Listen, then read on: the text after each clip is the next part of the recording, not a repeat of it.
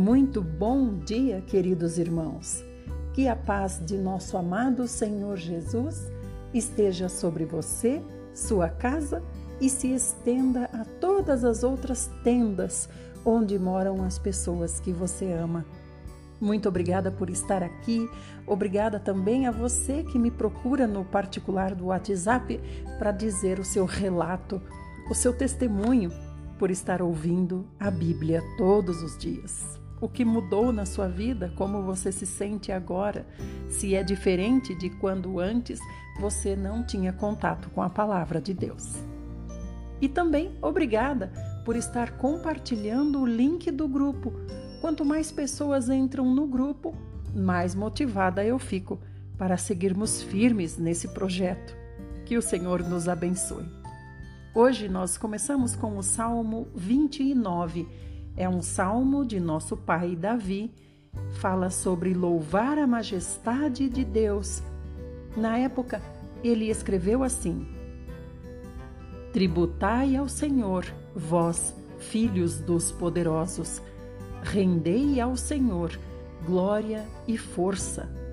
Tributai ao Senhor a glória devida ao seu nome. Adorai ao Senhor por causa do esplendor da sua santidade. A voz do Senhor ressoa sobre o bramido das águas. O Deus glorioso troveja, o Senhor está sobre a vastidão dos mares. A voz do Senhor expressa força, a voz do Senhor é majestosa. A voz do Senhor quebra os cedros, o Senhor despedaçou os cedros do Líbano. O Senhor faz o Líbano saltar como bezerro e o Monte Hermon como cria de búfalo. A voz do Senhor corta os céus com raios flamejantes. A voz do Senhor faz tremer o deserto. O Senhor faz tremer o deserto de Cádiz. A voz do Senhor faz tremer as corças e desnuda os carvalhos nas florestas. E no seu templo todos bradam: Glória. Acima do dilúvio estabeleceu o Eterno seu trono o Senhor reinará para sempre. O Senhor concederá força ao seu povo. O Senhor abençoará o seu povo com paz. Amém. O Senhor nos abençoa com paz. Provérbios 20, 26 e 27.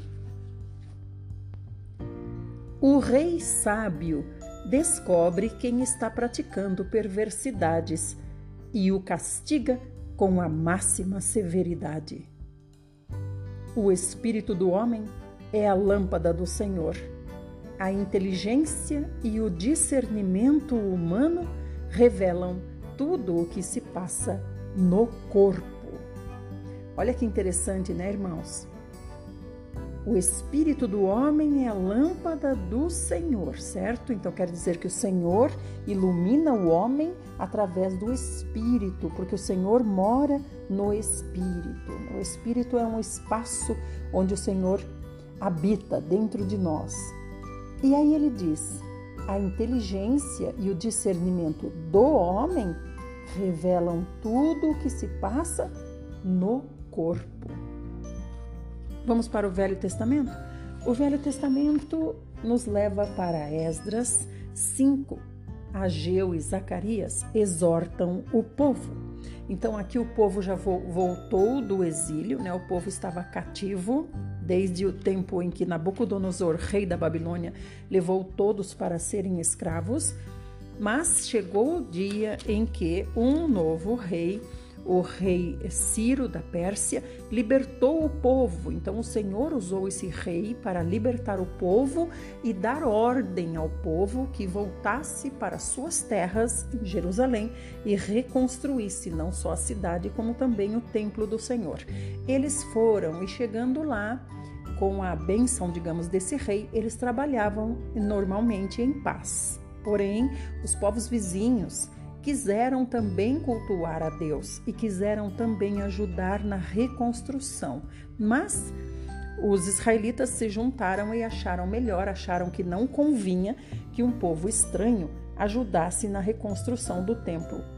Ganharam a inimizade desse povo estranho que queria ajudar, e esse povo mandou uma carta para o novo rei, no caso Artaxerxes, dizendo para Artaxerxes que o povo israelita era um povo traidor que sempre se rebelava contra os reis, inclusive que não pagaria imposto para Artaxerxes.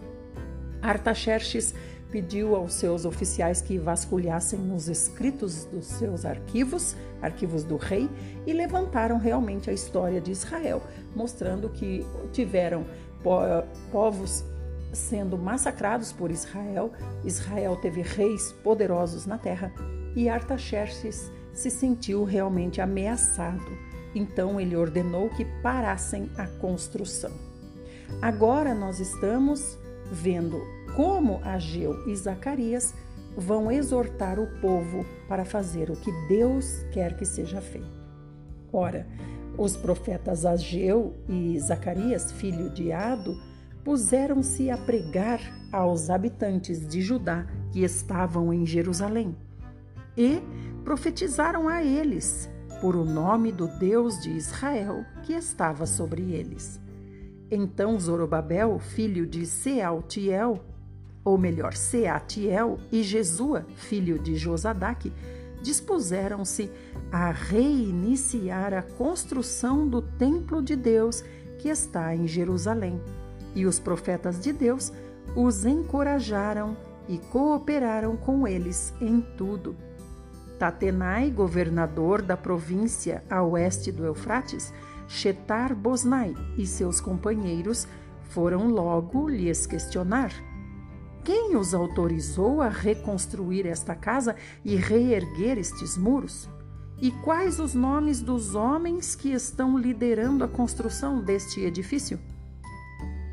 Mas os olhos do seu Deus estavam sobre os líderes dos judeus, e eles não foram impedidos de trabalhar até que um relatório fosse enviado a Dario e dele se recebesse uma decisão oficial a respeito do assunto. Esta, pois, é uma cópia da carta que Tatenai, governador do território denominado Eufrates Oeste, Shetar Bosnai e seus colegas afarzaquitas, os oficiais que viviam na região do Eufrates Oeste, enviaram ao rei Dario. E o conteúdo do relatório que enviaram ao rei Dario dizia o seguinte: Ao rei Dario, plena paz e prosperidade. Seja esclarecido ao rei que fomos à província de Judá, a casa do grande Deus, a qual está sendo reedificada com enormes pedras, e as vigas de madeira já estão prontas para serem instaladas nas paredes. A obra está em franco progresso, executada com todo zelo e alto padrão de qualidade. Diante de tudo o que vimos, indagamos aos chefes da obra: quem vos deu ordem para construir esta casa e reparar estes muros? E também procuramos saber os nomes deles para tua informação. E assim anotamos para ti os nomes dos líderes deles. E esta é a resposta que eles nos deram. Nós somos servos do Deus dos céus e da terra e estamos empenhados na reconstrução da casa que há muitos anos fora construída, a qual um grande rei de Israel edificou e a concluiu. Todavia, depois que nossos antepassados provocaram o Deus dos céus até irritá-lo, ele os entregou nas mãos do caldeu Nabucodonosor, rei da Babilônia, que assim pôde destruir esta casa e levou o nosso povo cativo para a Babilônia. Entretanto, no seu primeiro ano como rei da Babilônia, o rei Ciro baixou um decreto ordenando a reconstrução desta casa de Deus. Ele pessoalmente tirou do templo da Babilônia os utensílios de ouro e de prata originários da casa de Deus que Nabucodonosor havia tomado no, do templo que estava em Jerusalém e depositado no templo da Babilônia. E o rei Ciro os confiou a um homem chamado Sesbazar, que ele havia nomeado governador. E recomendou assim: leva estes objetos, coloca-os no templo de Jerusalém e reconstrói a casa de Deus sobre o seu antigo terreno. Então Sesbazar veio e lançou os alicerces da casa de Deus, a qual está em Jerusalém, e desde aquele dia até hoje se está edificando aquele edifício, mas ainda não está concluído. Portanto, se for do agrado do rei que se faça uma busca nos arquivos reais da Babilônia para ver se é verdade que o rei Ciro publicou um decreto ordenando que se reconstruísse esse templo de Deus em Jerusalém. Estamos à sua disposição e aguardamos a decisão do rei sobre o assunto. Então, esses oficiais que foram lá conferir o que estava acontecendo pediram agora para o rei atual ver se realmente o rei Ciro tinha dado essa ordem da reconstrução de Jerusalém e da casa de Deus. Então o rei Dario mandou que se fizesse uma profunda investigação nos arquivos da Babilônia, que estavam protegidos nos mesmos locais em que se guardavam os tesouros. Entretanto, na cidadela de Ecbatana, na província da Média, foi encontrado em um pote o rolo no qual estava escrito o seguinte documento: No primeiro ano do seu reinado, o rei Ciro promulgou um decreto com respeito à casa de Deus em Jerusalém, nestes termos: que o templo seja edificado para ser um lugar em que se ofereçam sacrifícios. Seus fundamentos serão firmes, a sua altura de 27 metros e a sua largura também de 27 metros, com três carreiras de pedras grandes e uma carreira de madeira o custo será pago pela tesouraria do rei. Além disso, todos os utensílios de ouro e de prata pertencentes à casa de Deus, que Nabucodonosor tomou do templo que estava em Jerusalém e transportou para a Babilônia, serão devolvidos para o templo que está em Jerusalém. Cada objeto para o seu devido lugar serão todos recolocados na casa de Deus. Agora, pois, Tatenai, governador da além do Eufrates, Shetar Bosnai e seus colegas, os Afarzaquitas, que vivem na província do Eufrates Oeste, retirai-vos para longe dali. De modo algum interrompais a obra desta casa de Deus, para que o governador dos judeus, os seus anciãos e líderes possam livremente reedificar a casa de Deus sobre o seu antigo terreno. De igual forma, por mim se decreta o que haveis de fazer a estes líderes dos judeus, a fim de que reconstruam este templo, a saber, que da tesouraria real, isto é, dos tributos provenientes da província do Eufrates Oeste, se pague pontualmente toda a despesa destes homens, para que não haja qualquer paralisação no bom desenvolvimento da obra. E mais, entregai aos sacerdotes de Jerusalém todos os dias, sem falta, tudo o que eles disserem que precisam: novilhos, carneiros e cordeiros para holocaustos oferecidos ao Deus do céu, bem como trigo, sal, vinho e azeite. Tudo isso será feito para que assim eles tenham plena condição de oferecer sacrifícios completamente queimados e agradáveis ao Deus do céu e possam orar pedindo as suas bênçãos sobre a minha pessoa e pela vida dos meus filhos.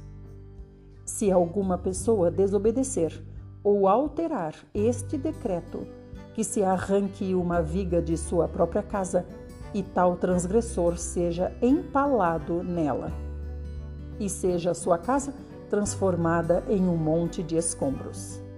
E que Deus, que fez o seu nome ali habitar, aniquile qualquer rei ou povo que estender a mão para mudar estas determinações ou para destruir esta casa de Deus em Jerusalém. Eu, Dario, assim o determinei, que seja, portanto, tudo executado à risca. Então, irmãos, a gente vê aqui quantos reis passaram, né?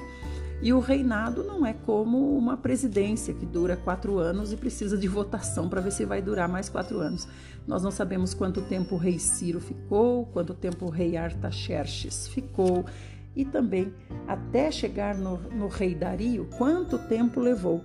Mas agora o Senhor novamente dá total liberdade para o povo de Israel fazer o que ele queria que fosse feito. E havendo recebido o decreto do rei, Tatenai, o governador do território a oeste do Eufrates, Shetar Bosnai e os seus colegas o cumpriram integralmente. Dessa maneira, os líderes dos judeus continuaram a construir e a prosperar, encorajados pela pregação dos profetas Ageu e Zacarias, descendentes de Ado. Eles concluíram a reedificação da casa de acordo com as orientações do Deus de Israel e os decretos de Ciro, Dario e Artaxerxes, reis da Pérsia. E o templo foi terminado no terceiro dia do mês de Adar, isto é, entre fevereiro e março, no sexto ano do reinado do rei Dario. Vamos continuar sabendo o que aconteceu no próximo áudio.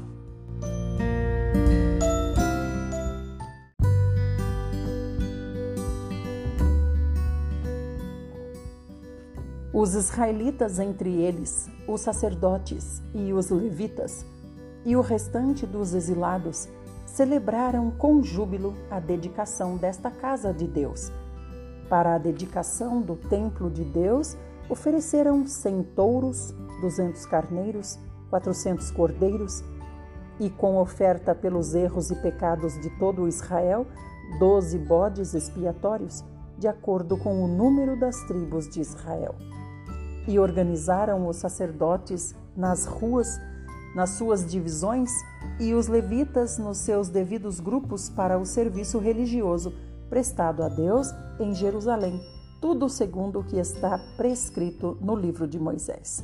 Então, organizaram, não nas ruas, perdão, irmãos, organizaram nas suas divisões, estão reorganizando para o trabalho oficial. No 14 dia do primeiro mês, os exilados celebraram o sacrifício da Páscoa. Os sacerdotes e os levitas haviam passado pelo processo de purificação e por isso se encontravam cerimonialmente puros.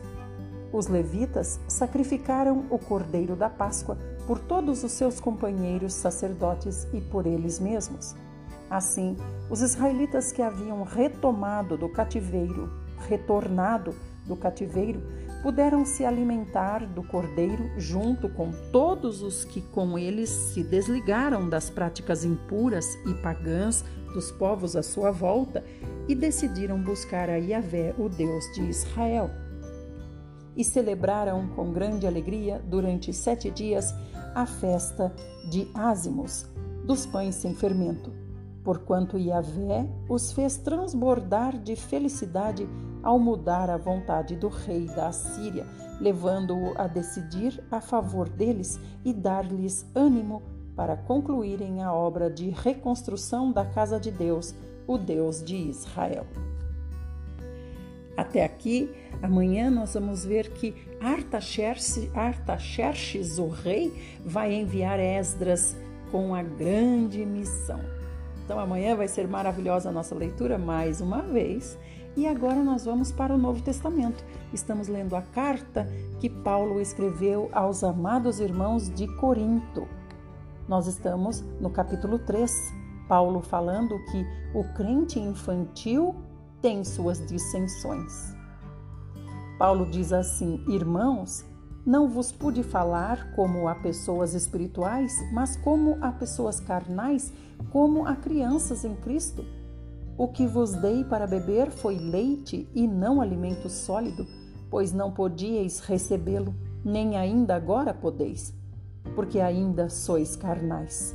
Visto que campeia entre vós todo tipo de inveja e discórdias, por acaso não estáis sendo carnais, vivendo de acordo com os padrões exclusivamente mundanos? Pois quando alguém alega eu sou de Paulo e outro eu sou de Apolo, não estáis agindo absolutamente segundo os padrões dos homens? Quem é, portanto, Apolo e quem é Paulo? Servos por intermédio dos quais viestes a crer, e isto conforme o ministério que o Senhor concedeu a cada um. Eu plantei, Apolo regou, mas foi Deus quem deu o crescimento de forma que nem o que planta, nem o que rega são de alguma importância, mas unicamente Deus que realiza o crescimento. O que planta e o que rega ministram de acordo com um propósito, e cada um será premiado segundo o seu próprio trabalho.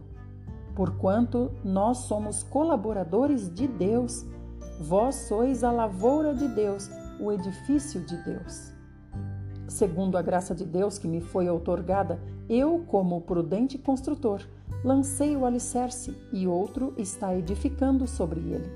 Entretanto, reflita bem cada um como constrói. Porque ninguém pode colocar outro fundamento além do que está posto, o qual é Jesus Cristo. Se alguma pessoa edifica sobre esse alicerce, utilizando ouro, prata, pedras preciosas, madeira, feno ou palha, sua obra será manifesta, porquanto o dia atrará a luz, pois será revelada pelo fogo, que provará a qualidade da obra de cada um. Se a obra que alguém construiu permanecer, este receberá sua recompensa. Se a obra de alguém se queimar, este sofrerá prejuízo. Ainda assim, será salvo como alguém que escapa por entre as chamas do fogo. Não sabeis que sois santuário de Deus e que o seu Espírito habita em vós? Se alguma pessoa destruir o santuário de Deus, este o destruirá. Pois o santuário de Deus, que sois vós, é sagrado. Ninguém se iluda. Se qualquer pessoa entre vós se considera sábia, de acordo com os padrões deste nosso tempo, então é melhor tornar-se insensata para alcançar a sabedoria. Porquanto a sabedoria deste mundo é loucura aos olhos de Deus. Pois está escrito: Ele apanha os sábios nas próprias artimanhas deles. E mais, o Senhor conhece os pensamentos dos sábios, que são elucubrações vãs. Portanto, nenhuma pessoa deve se orgulhar dos homens, porque tudo vos pertence.